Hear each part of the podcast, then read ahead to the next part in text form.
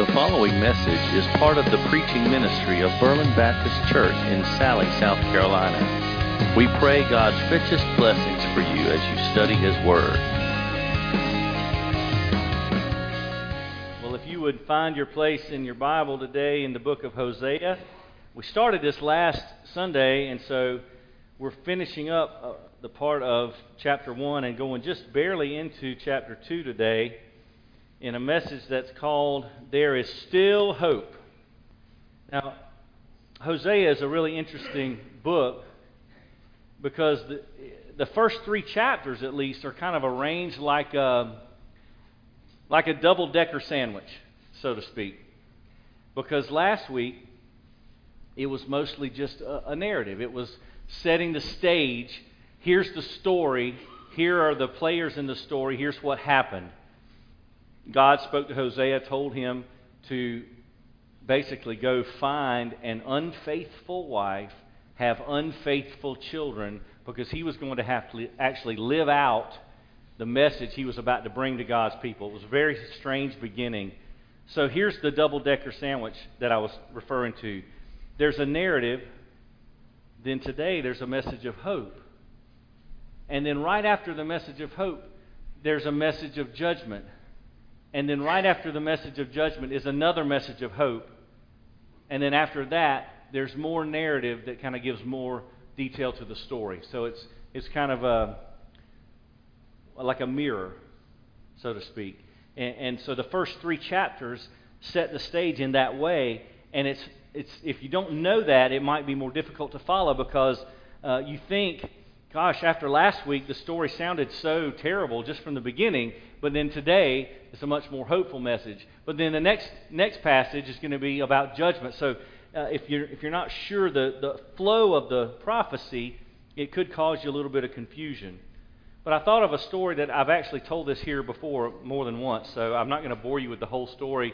Uh, if you've not heard it, I'll try to give you enough detail so you can, uh, you can catch up. But when I thought about today's message, and by the way, it's only three verses, only three verses today, but the hope that's contained there, in contrast to last week, is profound. And so I'm thinking about there's still hope. There, there, there is still hope, uh, even in the midst of what seems to be challenging and difficult. So I thought about this story that happened to me uh, 20 years ago.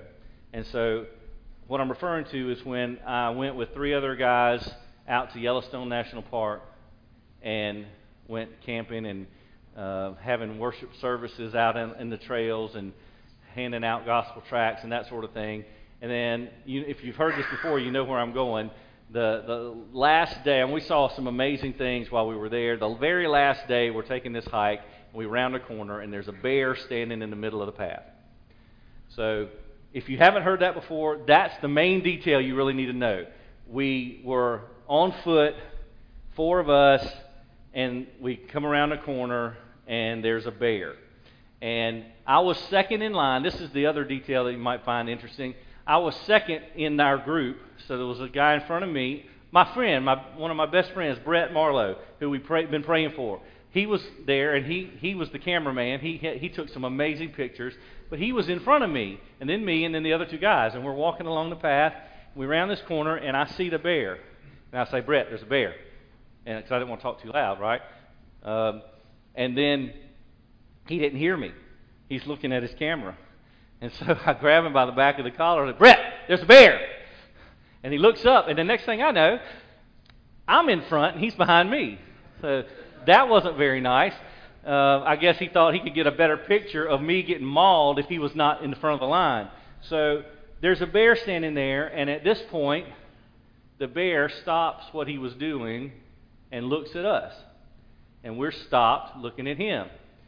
And it's about 20 yards, I suppose, between us and the bear. And all I can remember is this bear video that we had to watch before they would allow us to hike into the woods of Yellowstone and pitch a tent and camp, we had to watch this video. And on that video, it told us several things to do in case we encountered a bear. And one of them was, uh, you know, make a lot of noise as you're hiking. Like so, they we actually had um, bells like jingle bells uh, attached to our backpack. So as we walked, we were just sitting there making noise uh, because apparently a bear, if they hear something like that, will wander off and, and they'll hear you before you hear them and you'll never see them, which was ideal. Never see the bear, right? Well, so that was one thing. The other thing was uh, speak in a, in a monotone voice. Don't, don't have real high pitch or low pitch, just speak in a monotone voice. And don't run. Don't run because a bear can run 35 miles an hour. Not going to outrun a bear. You just don't have to. You don't have to be the winner. You just have to not be the slowest. So trip somebody, knock them down, whatever. Just don't be the last person, right? Okay. So we're, we're thinking about that, and then the other thing was, if a bear is walking toward you and you can't run, don't turn your back. And they said to uh, walk backwards slowly, and then if that doesn't work, wave your hands like this. Okay? I don't know why. Maybe that's you know that's enough to scare a bear away. But anyway, the the, the principle was uh, you'll seem taller than you really are, and that will send them the other direction. So all that's running through my mind. There's a bear standing there. We start walking backwards slowly. The bear starts walking toward us. So we're not gaining any distance. We're just moving. And so about that time, I remembered that one piece of information wave your arms. So I waved my arms. As soon as I did that, the bear stopped. This was so bad. Stood up on his back feet to turn around. Okay? So he pivoted on his back feet, turned around, and started walking the other direction. And I thought, oh, hallelujah. Uh, there's three hikers on the other side coming toward him. So now he's, in, he's caught between us. So he turned around to go away from us, but then he got stopped by them. So at that point, he turned around again and did like this. Like, where do I go now? There's people on both sides. So I thought, great. Now he feels cornered and threatened. That's awesome. And so he goes up the hill around us, comes back down on the trail behind us, and walks the other way. It was the most amazing thing I've ever seen because I thought, you know, all I had on me was a knife and like that's just going to make him mad, and I'm going to die with a knife in my hand and look really stupid, and not to mention I'm not going to, you know, it's going to be bad. So the bear goes around us, goes the other way. Everything uh, has a peaceful resolution, except for this one one detail. There was a boat at the other end of the trail, so we never planned to hike there and back. We planned to hike there get on the boat, ride the boat back. That was the plan. So we get to the end of the trail, and it's about 6:15 in the evening. Got about an hour of daylight, and uh, we walk down to the boat ramp, little launching place, and there's nobody there. That's odd. Why wouldn't other people have this brilliant idea of riding the boat back, not having to walk? And uh, we found out the last boat left at six o'clock. So at this point, we're stuck, and there's a bear between us and where we're going to get back to our vehicle. So now, not only uh, is there a bear that we have to go back past, but there's less time, and darkness is approaching, and so, I mean, I was I was ter- I was terrified. I was getting sick to my stomach. And so, long story short, we went back. We we almost ran, jogged back, and uh, tried to get back as quick as we could, never saw the bear again, but we did encounter two guys who needed to know about Jesus. And so we basically shared the gospel with them all the way back to the car. So this is why that story is important to me. Not because I got to see a bear and I didn't uh, didn't end up as his meal. Uh, what was amazing about that story is that my perspective and God's perspective were very different. I was scared because I was going to have to go back down a pathway where I'd seen a bear. Meanwhile, God is saying, Yeah, see, I did that on purpose. Because if you'd have gotten on the boat, then you wouldn't have gone across those two guys who needed to hear about the gospel, and you wouldn't have had that encounter. So I'm going to send you that way, and you're not going to see the bear anymore, but you are going to go to that divine appointment that I have arranged for you. And, and then hopefully you're going to be obedient and actually share the gospel. And, and that's what we did. So, all that story to say, even when things look from our perspective to be challenging or hopeless or terrifying, God's perspective is different. God is never surprised and he's never terrified. He's always sovereignly in control. And he's good. And he loves us. And he has things planned for us if we'll open our eyes and get our eyes off of ourselves for just a moment and see that maybe God has something bigger in store. So, I didn't intend to spend that long on an introduction, but thankfully we have just three verses today, so I, I feel like we're going to be okay. Let's turn our attention to God's Word and understand, even in the midst of impending judgment of God's people, there is still hope. And we're going to see that today in God's Word. Here's what the Bible says, beginning in chapter 1 of Hosea, verse 10, and going just through the, verse, uh, the first verse of chapter 2. Yet, the number of the sons of Israel will be like the sand of the sea. And before I continue reading, I should probably give you just a verse of context to carry over from last week. The last thing God said to his people is, You're not my people, and I'm not your God. That's hopeless sounding. Now back to today's text. Yet, the number of the sons of Israel will be like the sand of the sea which cannot be measured or numbered. And in the place when it is said to them, You are not my people, it will be said to them, You are the sons of the living God. And the sons of Judah and the sons of Israel will be gathered together, and they will appoint for themselves one leader, and they will go up from the land, for great will be the day of Jezreel. Say to your brothers, Ami, and to your sisters, Ruhamah. If you recall, that's the exact opposite of their names from last week. We'll get into that in just a moment. Father, in Jesus' name, I pray that this word will be uh, made understandable to us because of your Holy Spirit. And I pray you speak to us very clearly and that we would be obedient to the things we learned today. And Lord, uh, in all things, help us to see that your word is our authority. It's not my voice, it's not my opinion, it's not our thoughts. It is your word and your word alone that's our authority. So help us see that today very clearly in Jesus' name. Amen. There is still hope. Just last week, the names of Hosea's children, who he already was told would be unfaithful, are Jezreel, which is the place of bloodshed, Lo Ruhamah, which means no compassion or no mercy, and then Lo Ami, which means not my people. And then, just in the course of a few lines of God's Word, now there's a command say to your brothers, Ami, which means my people. And Ruhamah, which means she has been given mercy or compassion. It's a complete reversal, it seems, of what was happening. So that na- opening narrative is now almost replaced by a message of hope. So there's three things here in these three verses that I want to point out to us so we can hopefully get some more clarity as this story develops in Hosea. Number one, God's promises are always kept.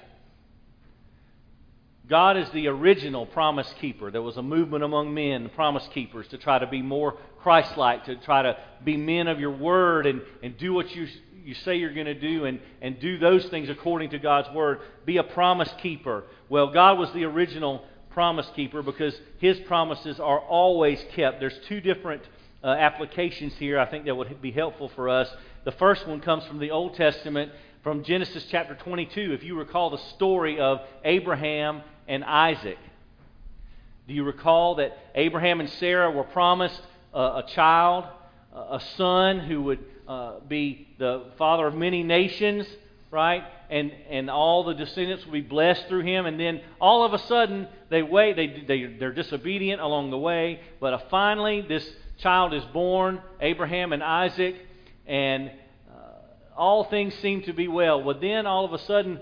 God tells Abraham, Oh, by the way, I need you to take that son of yours that you've been waiting on for so long. I need you to take him to the mountain I'm going to show you, and you need to sacrifice him to me. Now that seems kind of odd, right? They've waited all that time.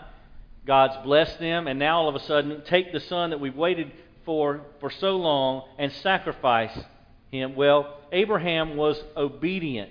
And if you just, I'm going to pick a couple of verses out of that narrative from Genesis 22. After, here's a, here's a, a very important detail.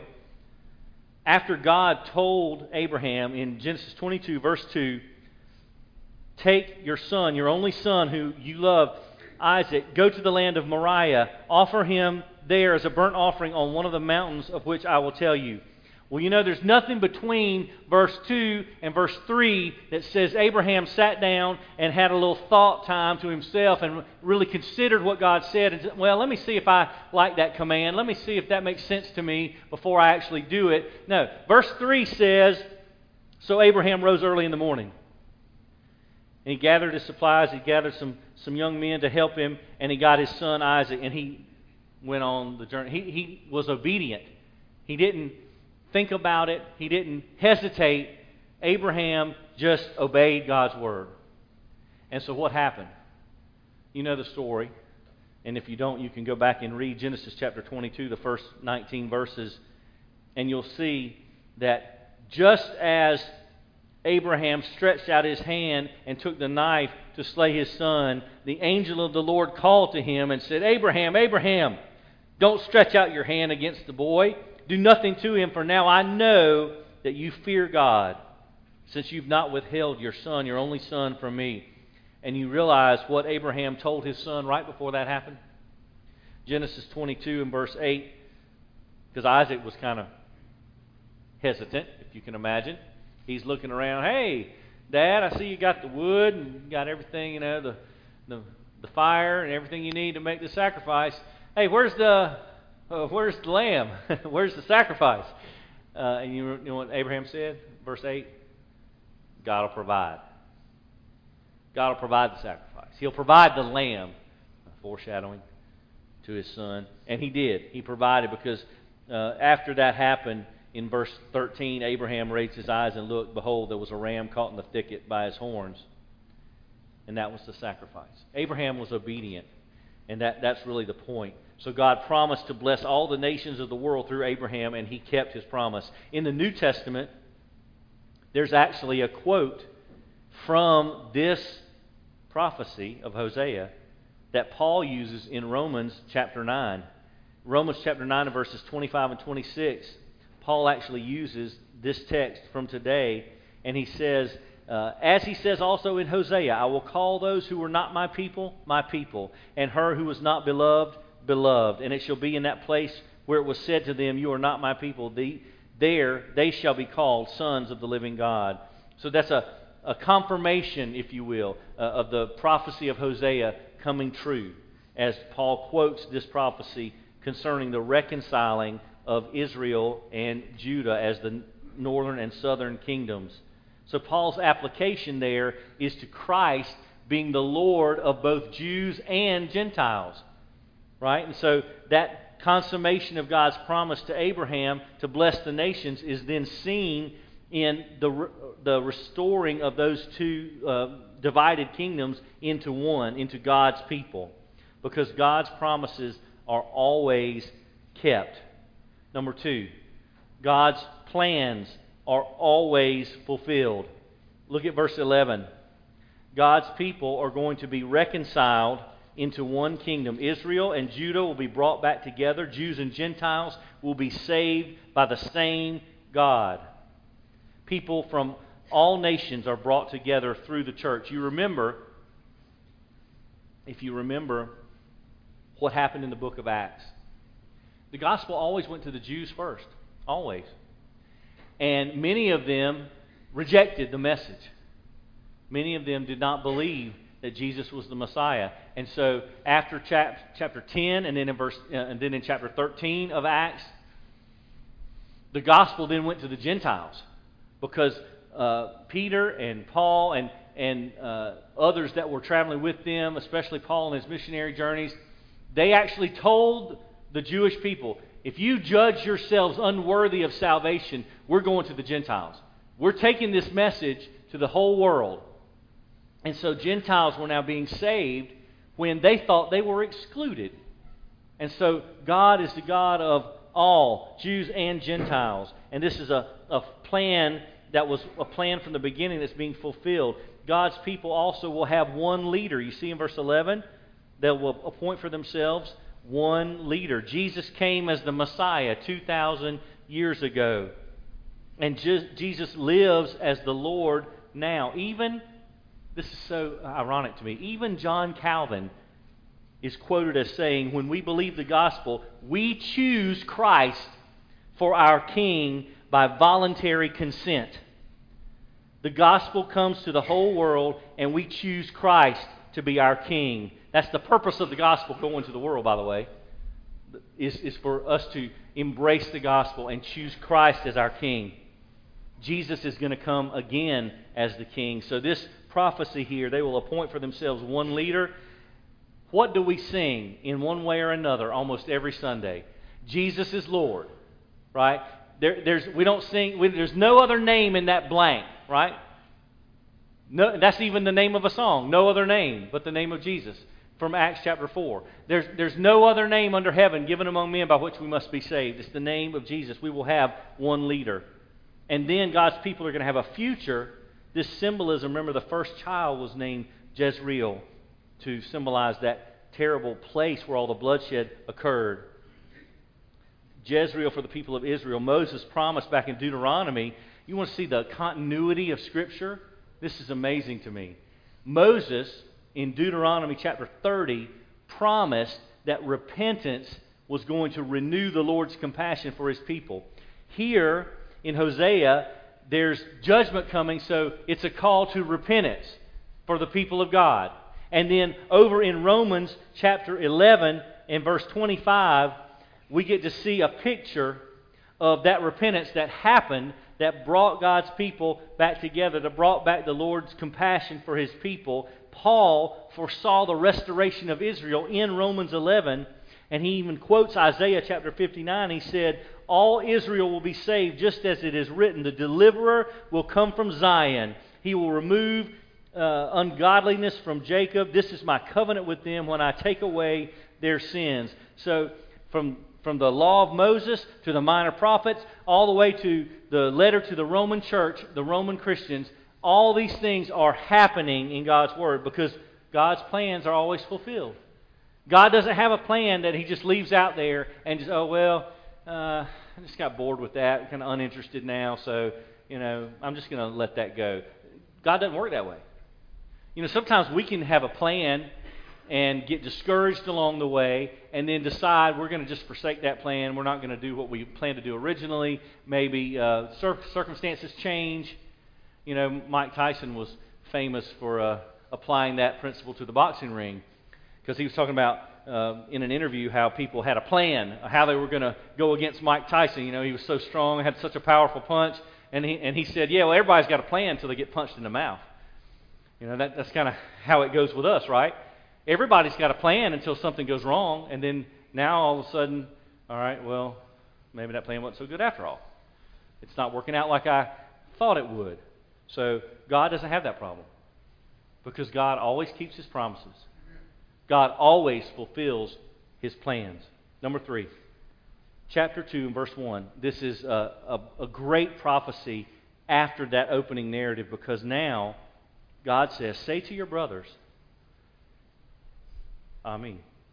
And to your sisters, Ruhamah. That means he just got through saying, You're not my people. I'm not your God. Because of your sinfulness. But then the hope that comes through repentance when we surrender and humble ourselves and seek forgiveness from God. Now, he says, say to your brothers, my people.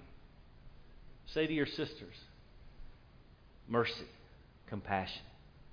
That's what God desires to give his people, but it has to come through repentance. It's forgiveness is available, but it is not automatic.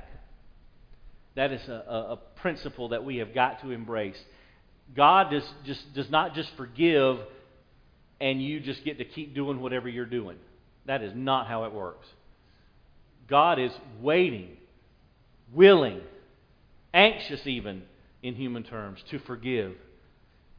But there has to be repentance.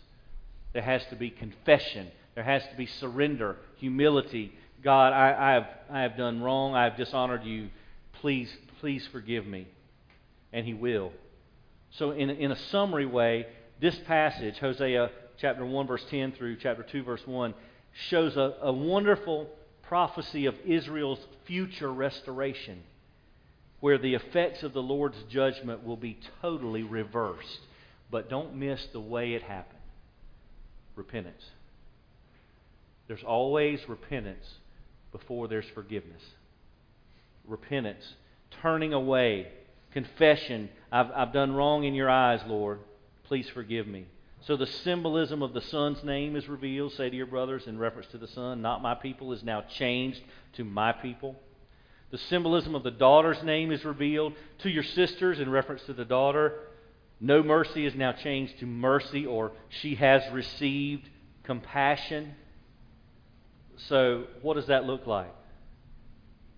God's promises are always kept, God's plans are always fulfilled, and the third point is God's people are always delivered. God's people are always delivered, and they're delivered by way of repentance. See, when God brings His word to His people, it's never a call for judgment apart from an opportunity to repent. Does that make sense? God's hand is just and right, but it's holy and loving and gracious and merciful. So God will always tell us about the judgment that is coming our way if we don't repent, right? There's always the opportunity. This, this is what's going to happen unless you repent. Do you remember when we went through Jonah, one of the more well known minor prophets? Jonah had to preach to Nineveh and said, this is the, the Lord's judgment. His uh, 30 days and or three days, and the and the city's going to be overthrown. And what did they do? From the king down, everybody repented. Nobody's going to eat or drink anything until we all repent and turn to the Lord. And, and what did God do? Okay? No judgment. That's why Jonah got so upset because he was he didn't like those folks and he was ready for them to get smacked and and they didn't because God forgave because they repented. God's people are always delivered. And it's true deliverance. It's not just taking away some challenges or changing the circumstances. It's true deliverance. Let me tell you what I mean in closing. I want to tell you a story of a gentleman named Thomas Hawker in England in the year 1555. He was a believer. This was just um, on the tail end of the Reformation of the church. Um, you, you might recognize, recognize names like uh, Martin Luther, um, Zwingli, John Calvin, people who were involved in that reformation of the church who were alive during that time. Well, this, this gentleman was in England, Thomas Hawker, and he had been imprisoned because he would not recant his statement of faith in Christ. He would not go against his uh, profession that I believe in Jesus and no one else and, and that was his profession, he, his conviction. He stayed with it.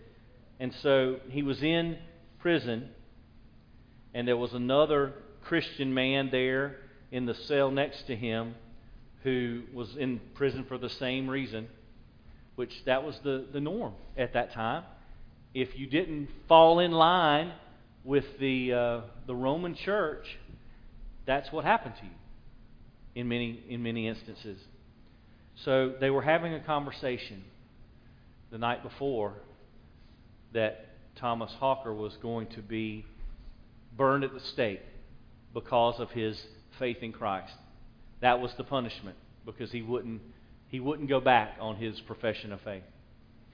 So his his friend in the other cell said, "Thomas." He lowered his voice so he wouldn't be heard by the guards. Thomas, I have to ask you this favor. I need to know if what the others say about the grace of God is true.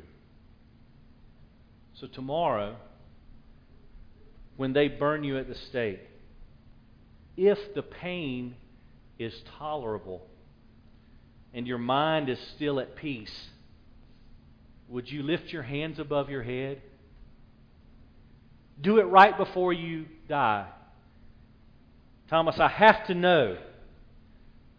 So Thomas Hawker whispered to his friend, I will.